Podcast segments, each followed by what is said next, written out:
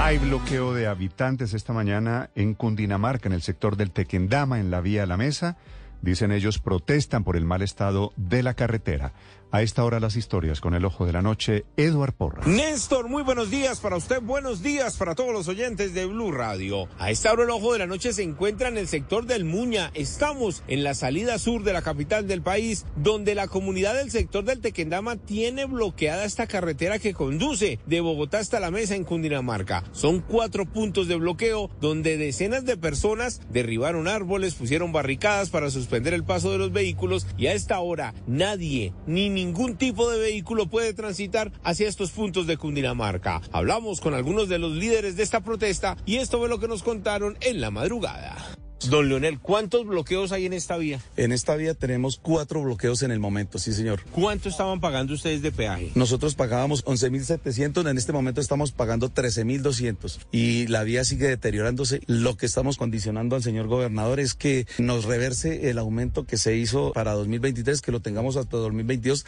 hasta que la vía esté en óptimas condiciones. El Ojo de la Noche hizo un recorrido por la zona. Efectivamente es una vía bastante deteriorada, llena de huecos, una caída de la banca en el sector del Salto de Tequendama, además deslizamientos y muchos, muchos huecos en toda la carretera. Dicen los manifestantes que no van a permitir que la gobernación de Cundinamarca le suba el tiquete del peaje con el mal estado de esta vía. Hablamos ahora de lo que pasó en el barrio El Paraíso de Ciudad Bolívar. Un hombre y aprovechando que una mujer quedó sola en su propia casa, se acercó con la excusa de buscar un molino para así hacer la comida para los cerdos que tiene muy cerca a su vivienda. La mujer abrió, el delincuente la atacó físicamente, abusó sexualmente de ella, dicen que intentó estrangularla y simplemente luego se marchó. La mujer con la que vive la víctima fue hasta el día siguiente cuando llegó del trabajo que la encontró inconsciente cerca a su casa y a esta hora esta mujer de 26 años se encuentra recluida en el hospital de Meissen. Hablamos con un familiar y esto fue lo que le contó a Blue Radio acerca de este penoso hecho. Pues la agredieron, la violaron,